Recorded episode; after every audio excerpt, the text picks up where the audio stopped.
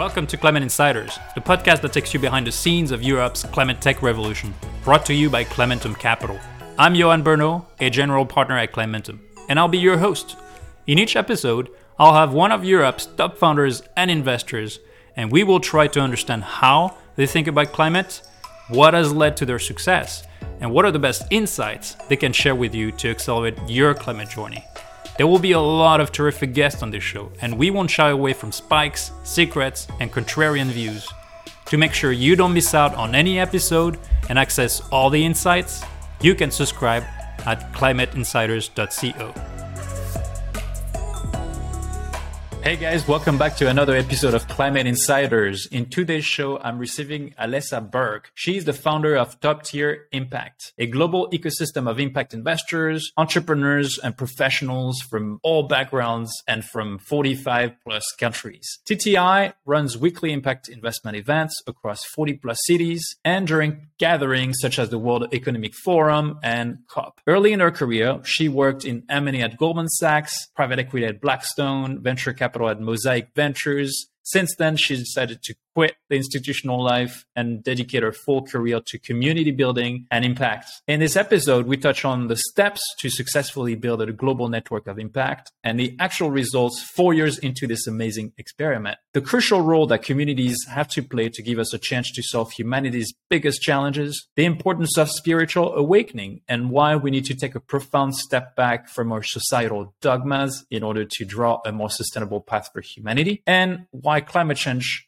is only the tip of the iceberg and a symptom of a more fundamental problem our relationship with nature and with ourselves. Without any further ado, let's go. Alessa, welcome to Climate Insiders. Thanks so much, Johan. Good to be here. Great to have you. Right off the bat, um, I wanted to ask you a bit of a personal question. Uh, what was your wake up moment to quit the institutional life and build your own impact community? I mean, it doesn't sound like a straightforward move. I was probably coming with a lot of risk. Yeah, well, actually, there was not that one moment that is so dramatic and everything changes, but it was very much of a build up. It was a build up over time. I've been uh, entrepreneurial since being 11 years old. Um, and when I was at Oxford, I got more into the tech entrepreneurship side of things, along with having an academic background in system design, system change.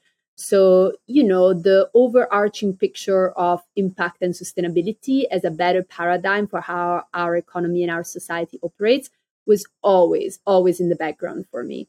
And so, in a way, I actually went into Goldman Sachs, Blackstone Private Equity, and the venture capital space to build up skills and build up an understanding of how our world operates to then become entrepreneurial again uh, but as a grown up. So that is very much in a nutshell how it got there. And you see, the way that Top Tier Impact formed, it was not meant to be my next company because uh, the community that you see is actually the platform. We have different business models sitting on top of TTI. And uh, it really happened organically. So, again, it was a little bit the opposite of that dramatic moment where everything changes. It was very much like, I am doing this because I see the gap, I see the need, and there is something within me that really cares about contributing because uh, it cares about taking impact into the mainstream. And so, step by step, it kind of created itself. And it created itself in a way that was better and faster than I expected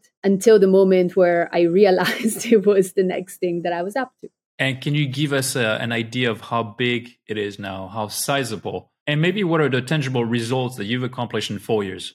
Just to mm-hmm. give us a get of a, you know, how how that's uh, ins- insane experiment has turned into. Yeah. So we can talk about the community part and then we can talk about the um, revenue drivers. Perhaps uh, on that side, you see to, to be clear, the community in the very beginning was something that I designed to be self sustaining. So I designed the business model to cover one FT for uh, X amount of members. And uh, it kind of started growing so much more from there. Um, at this point, it's actually something that we subsidize a little bit with our other activities. Um, but the community right now is more than 500 members. We're across more than 45 countries. We're getting to 40 city chapters run by TTI ambassadors. Our mm. members are investors, across all stages and sectors with an impact focus, whether it's family offices and LPs or fund managers like yourself, all the way to uh, private angel investors uh, and growth stage funds. Um, there's a little bit of the more professional PE side as well, uh, but I would say it's more early stage. And then we have entrepreneurs as well across all geographies and areas of impact and uh, professionals. Professionals actually coming more and more to, you know, at the end of the day, build this impact nation that we actually are. And we can talk about that and what I mean by that. So that in itself kind of uh, developed a life of its own very early on. Um, the other activities we do impact investment banking focused on growth stage and pre IPO companies exclusively across the global south and mostly with large DFI investors, development finance institutions. And we also have a climate tech startup. It's a software startup that uh, does climate risk management, um, leverages our reach, leverages our network, mostly in, in the UK and Europe. So that's very, very much in a nutshell the overview. There's also something I will add very quickly. We do things where um, we feel there's perhaps a gap in thought leadership. So, for example, we have run uh, global policy forums on topics like nuclear energy in 2020, which was not very much talked about, or hydrogen in uh, green hydrogen and clean hydrogen in 2021.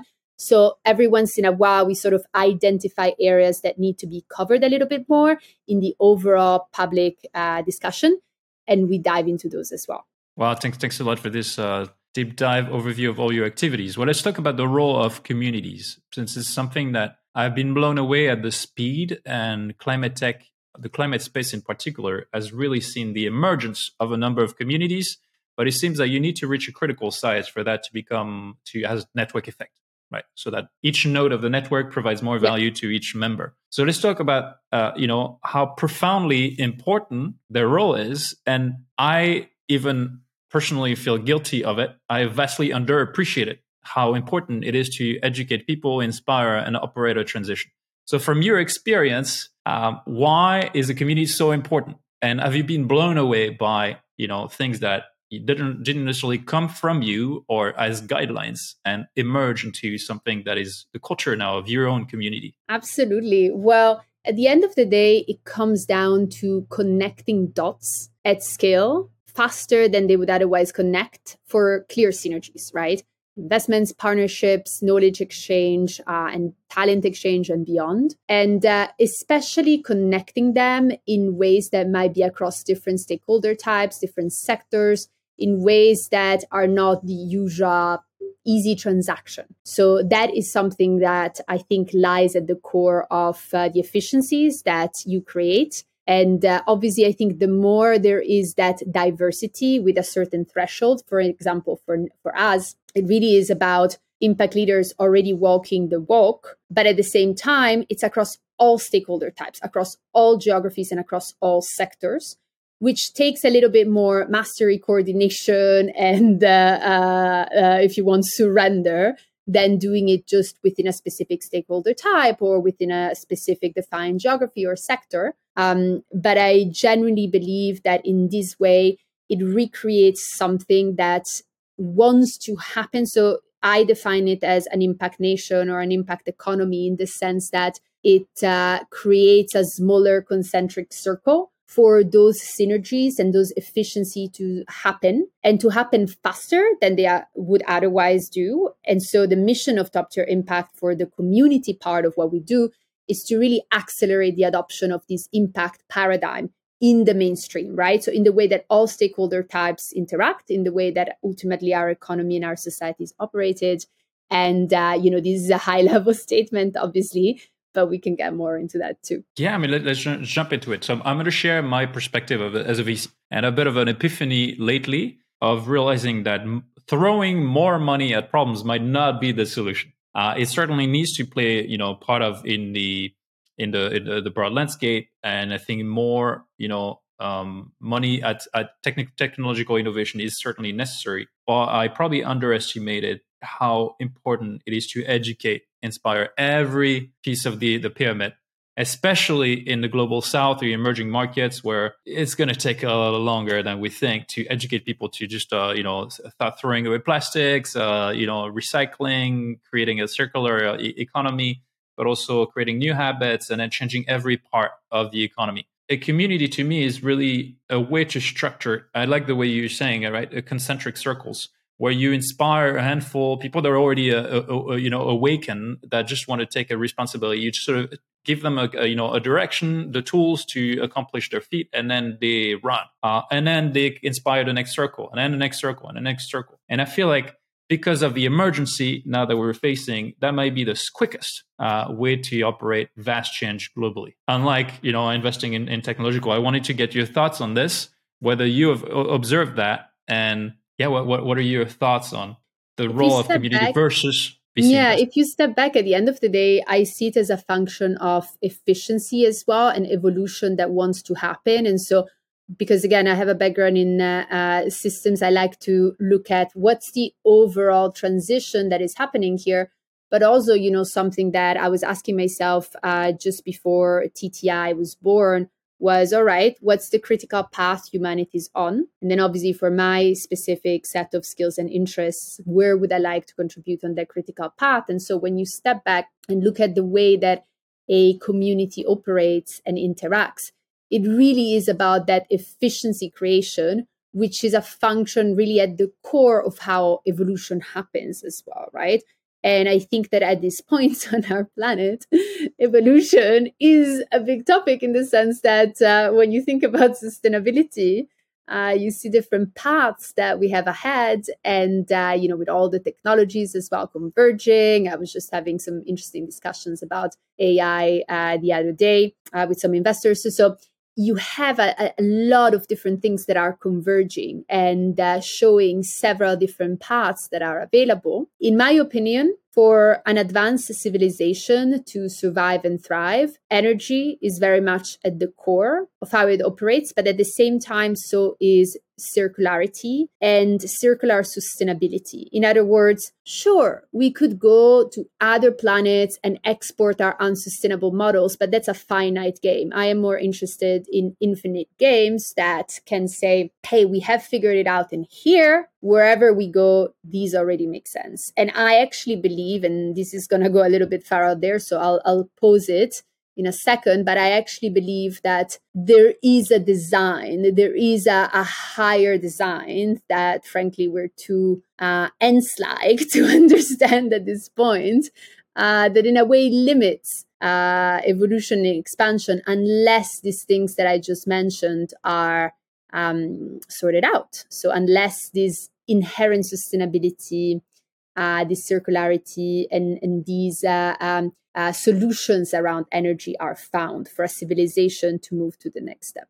How do we make this happen? So let's assume that we have a handful of humanity that is already awakened to this idea of circularity, bringing more sustainability at the core of every everything we do, the way we consume, the way we, we organize ourselves, et cetera, et cetera. How, how do we convince the majority? How do we make it such a no-brainer so that hundreds of millions of people just start operating this shift? Mm-hmm. Is it just one word, you know, one person at a time? Or is it through maybe a spiritual awakening, just a global realization that we're profoundly wrong at the at the core? Is it uh, convincing the political powers that we need to completely reindex our or uh, measures of success not on on economic growth but on on personal development or knowledge or happiness how is this going to happen? It's an open-ended question. Yes well there's a lot to explore in here and perhaps we can start with spiritual awakening, actually, because I see it as at a certain level of consciousness, these collective care and this understanding that actually it is more efficient to maximize for collective value creation than for individual value creation, which is unfortunately something still embedded in our current economic systems. But at a certain level of consciousness, this understanding of collective value maximization kicks in and uh, we could go and have a more philosophical debate about it but let's leave it there for a Carry moment on. and let's assume that a significant threshold of people gets there well problem solved we are not there and uh, so we're not there what does it take to get there if we are looking both at let's say, the spiritual path or a solution that happens no matter where this spiritual path and where this level of consciousness goes. Um, there is a lot of translation and communication that needs to happen. You were asking me about communities before. We all have a community within ourselves. It's a community where there is a Johan that goes and works out. There is a Johan that is uh, speaking with uh, his investors. There is a Johan that is speaking with his startups. And so each one of us has a little community of different aspects of um, the lived experience inside, just like you see them outside of yourself. And so actually, it starts with this communication within, and then the communication without becomes also extremely important, but actually is a reflection, is a reflection of um, uh, where we have peace and where we have conflict within, because um, we just project it outside. And so in my view, the translation work, the communication work between different stakeholders is extremely important because right now we have to coordinate at scale one way or the other, and we have to try to see reality as well as possible. And what I mean by that is actually, again, reconciling different subjective viewpoints to aggregate them into uh, a very well informed viewpoint. And I'm not saying the objective and absolute viewpoint because I do not believe that we are capable of doing that uh, at this point in time. And so I think that you know these this is where communities kick in again, right? Because what we are coordinating at TTI as well is this exchange and this reconciliation of uh, understanding, right? So coming together and seeing, okay, we do seem to have the same interests at heart. We really do. The path and the understanding and the emotions involved are different. So, how do we reconcile for that? And how do we find solutions that bridge stakeholder types? Now, to get more concrete here, the public sector has a very, very big role to play because, of course, if we said, okay, tomorrow we enact this law and no more emission. I mean, like, you know, let, let, let's not be too extreme. Our economy and our society would like go into complete chaos. But, you know, in theory, there are tools from a public sector perspective that are very much available. Um, and they have been kicking in much, much more than ever before. Actually, I see through our climate tech startup, ESG 360, uh, because our clients are large corporates who are mostly really worried about all the regulation that's coming, right? So even though it's not extreme, it's very much happening. And I think it's happening at a pace that is already stretching the system, right? And the absorption capacity for the system to adjust.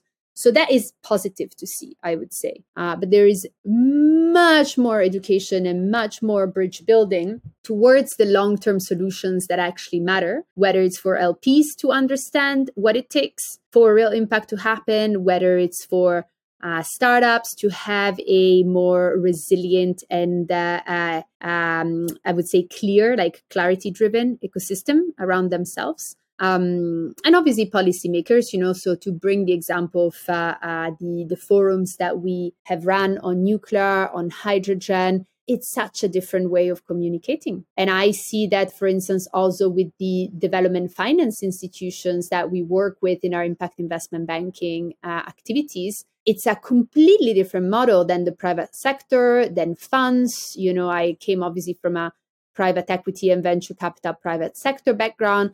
I didn't even know what DFIs were. By the way, to just to clarify for the audience, these are the funds of governments, and they can be an individual government or multilateral governments. And their incentives are driven by impact metrics, right? So it's actually a fundamentally different model than the classic uh, fund structure, for instance, in private markets. So it behaves very, very differently because the incentives have been encoded in a different way, um, which I guess gets us back to system design. So I will stop here.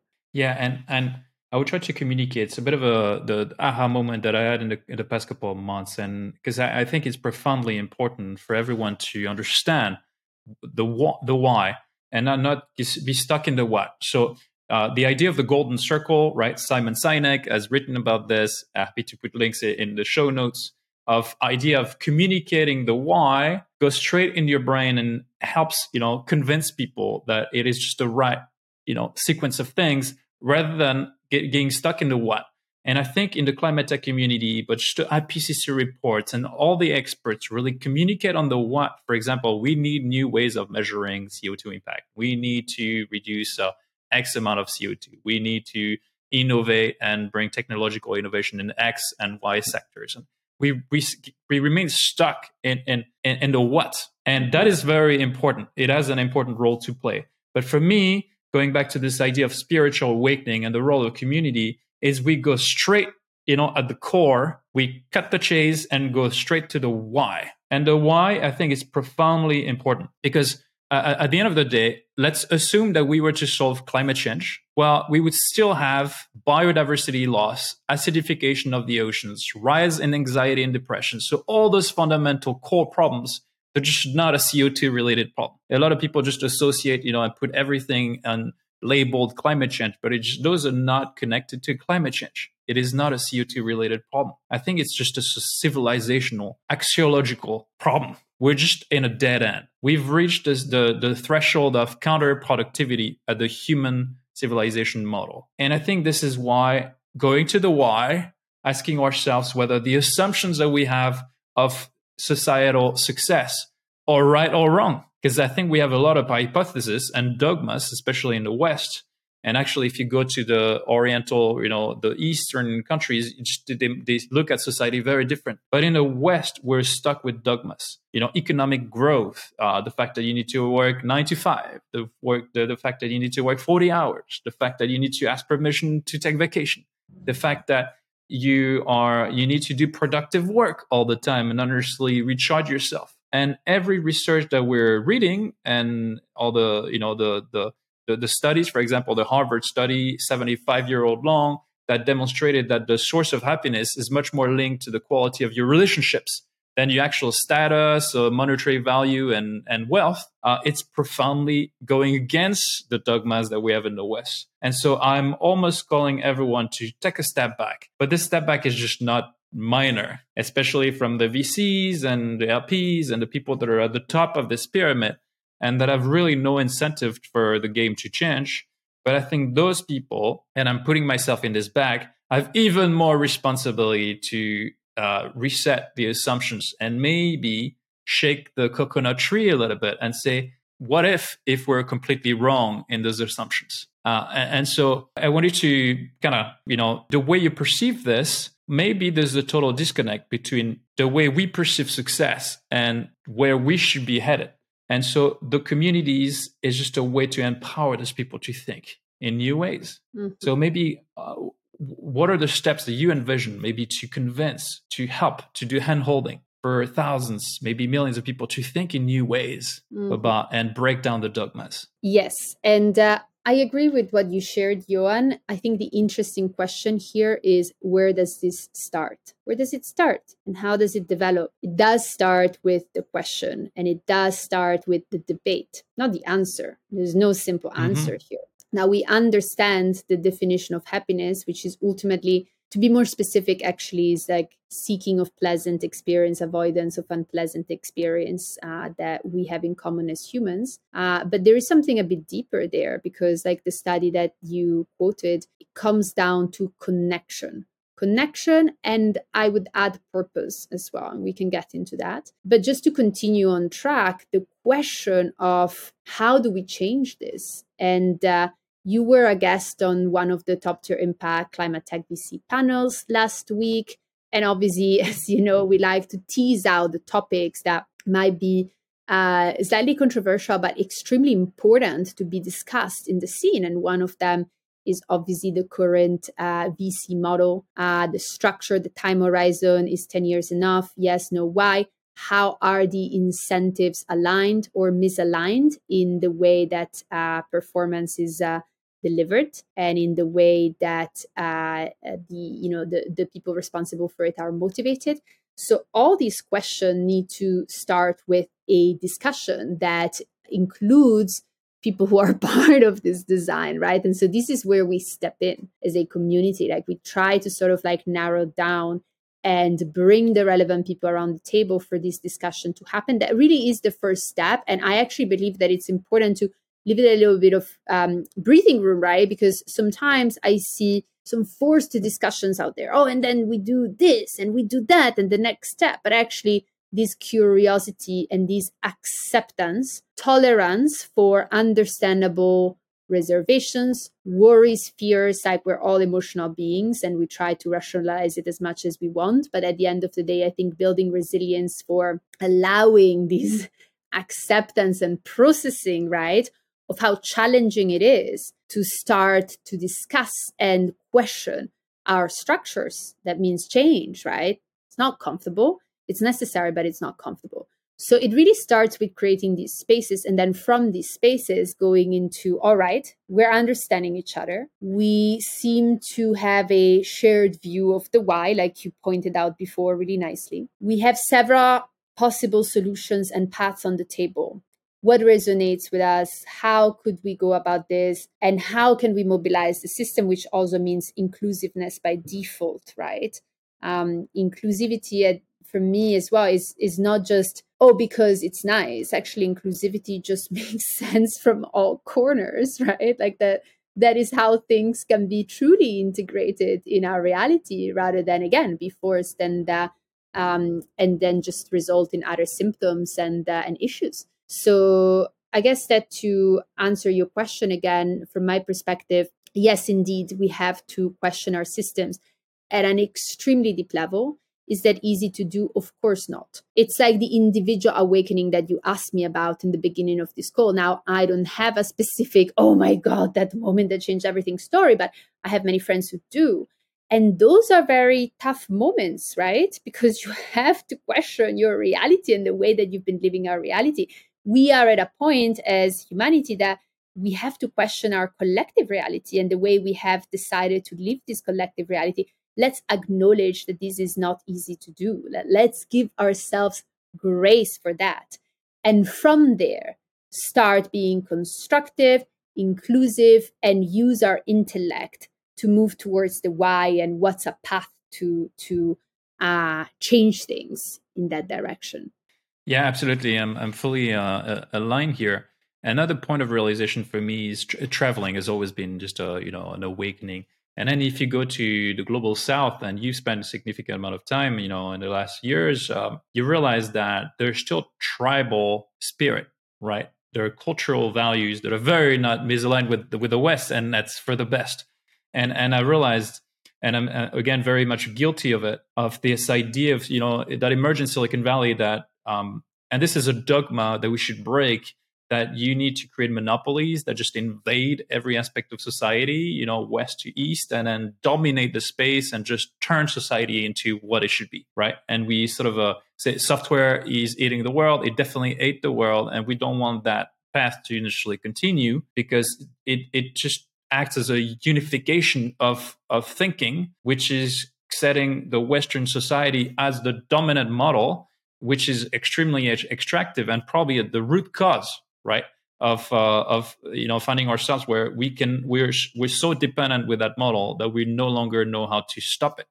And the truth is, when you travel to the south, you know, uh, the Amazon forest, but in Asia or even in Africa, those countries are full of tribes that just think very differently. You realize that the dominant model is not yet fully invaded yet and they think in communities in groups in in in values that are very different and mo- oftentimes they're actually much more sustainable models.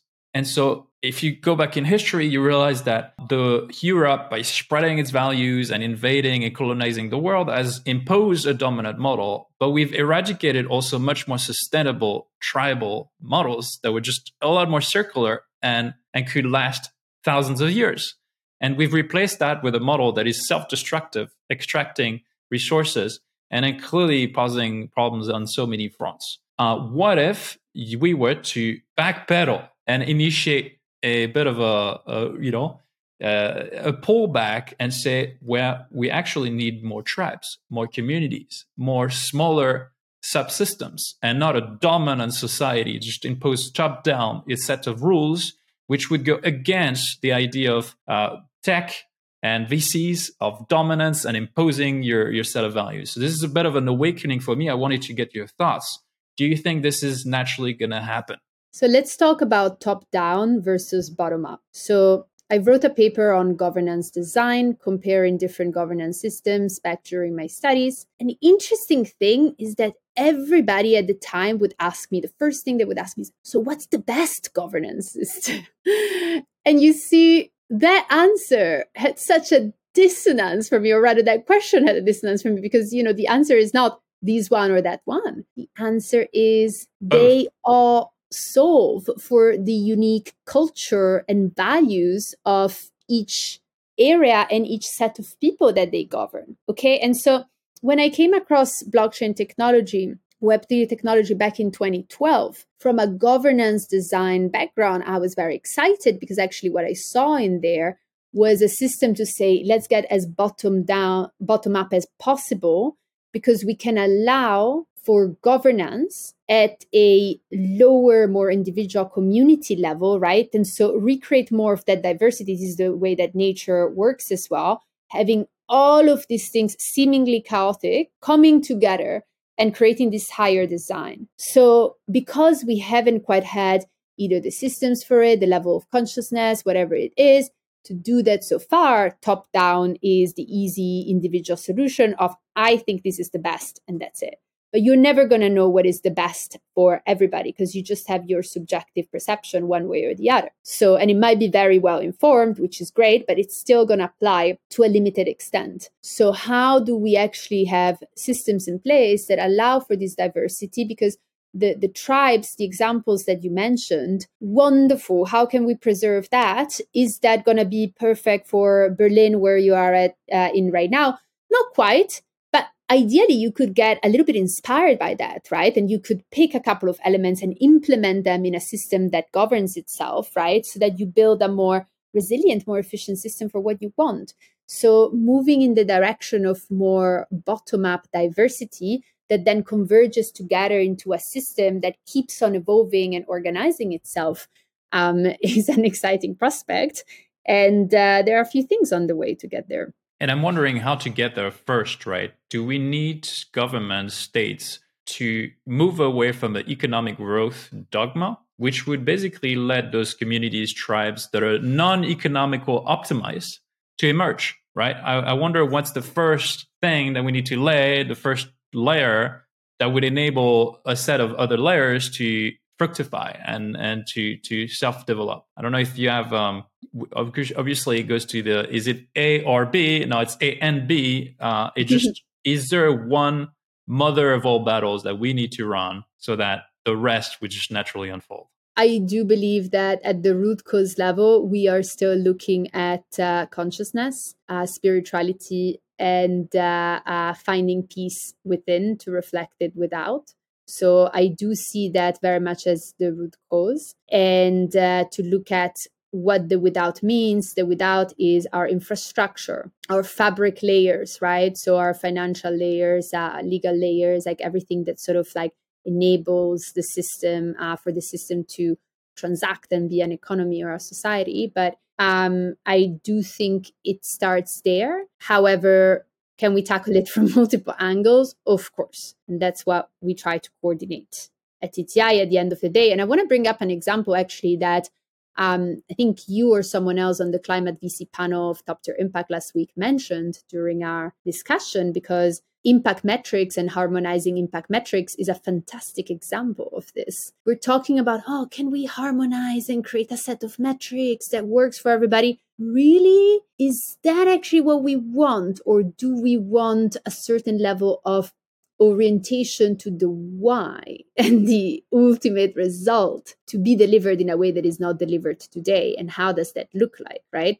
So that is a, an interesting little example because I have followed that debate for a very long time at Top Tier Impact. We also have one of our groups for members that has been discussing impact metrics, updating each other on, you know, obviously all the things that are changing out there and are important to keep track of. But really, like, you know, these holy grail of uh, finding one set of metrics to rule them all is actually the same thing that we were discussing before top down versus bottom up. Yeah, no, absolutely. And as just a way to to to wrap up this conversation, we could take this conversation so deep from a spiritual perspective, and this is so not uh, you know covered enough out, out there, especially in the, in the West. I wanted to to make it sort of uh, practical or not practical really, but in the face of all the IPCC reports, the expert reports, the new future horizon seems pretty gloomy. And there's another term that is emerging is eco anxiety right? You mm-hmm. probably felt that. Most of the listeners have. I've certainly been really um, uh, troubled by this, especially in, in COVID times where you were kind of stuck and you felt like, oh shit, this we're not gonna. This is gonna turn nasty, and we're not any you know any way clear to a, a decent exit to this climate change problem. To go back to this idea of spirituality and consciousness is taking a step back and not be so outcome driven and and saying that well we just need to do the right thing and the right thing is just to try our best and then to assemble those communities and dedicate our lives and dedicate our, our careers to helping this move forward and not be outcome dependent. And this is also another awakening for me is uh, it is important to measure things. Yes, it is important to communicate things, but it's also important to to realize that um, it might take much longer than we think, and it's okay. We need to be uh, at peace, you know, reach peace of mind internally to say, um, this is a battle that will occupy the rest of our days and probably our children and our great grandchildren, and and still find value and peace in doing it, even though it's completely outcome independent. I don't know if you have any insights or wisdom to share on that front to just carry on even though you might we might not be able to see the results of it or we might still go down trend downwards and hit bottom before it gets better. Something very empowering for all of us to practice for myself has been uh, very big and uh, a driver of my growth personally professionally uh, emotionally on all fronts is uh, the idea of taking responsibility for the fullness of your life experience. So, taking responsibility for the things that don't feel good, whether they're very individual in the interaction with a specific person or whether they're collective out there, and uh, and make space for first of all those feelings and also for an analysis creating more awareness of why is this the case and how am i creating this in my reality? So how am i creating this conflict right? Like so moving away from a victim mentality and i think that this this victim aspect is often sometimes kind of hidden in these um uh these uh, kind of uh, hyper objects, right? So hyper objects as climate anxiety, right? It's hyper like you can't touch it, you can't see it, like it's just this thing, uh, and these big debates. And so really sort of uh, stepping back and going like, how am I part of this? And how can I choose to go about it? So that's kind of like at the core of changing both the day to day experience of uh, growing within, as not putting it as, oh, it's, you know, they are behaving badly or they are treating me unfairly or they are not doing what they're supposed to do, just bringing it back to the experience. So this is a bit of a uh, more general kind of like growth related points uh, but in terms of last comments that uh, i can uh, i can leave i would definitely bring this up. And uh, we have a framework actually that i always recommend. It's called 15 commitments of conscious leadership. I have followed it as an individual for a long time. I have implemented it uh, at top tier impact in the company and the different things we do. So i can definitely recommend that that's amazing. We will definitely link that in the show notes. Thank you very, very much for bringing that up. Alessa, um, we're running out of time, but it's been great. Thank you so much for being open, also vulnerable. It is important. Those are important conversations. Again, uh, it seems like too often the content resides on the what, the measurements, the stats, the growth, and not so much the why. So I really appreciate taking this time to talk about the why. So thanks uh, for this awesome conversation. Great chat, Johan. Thank you.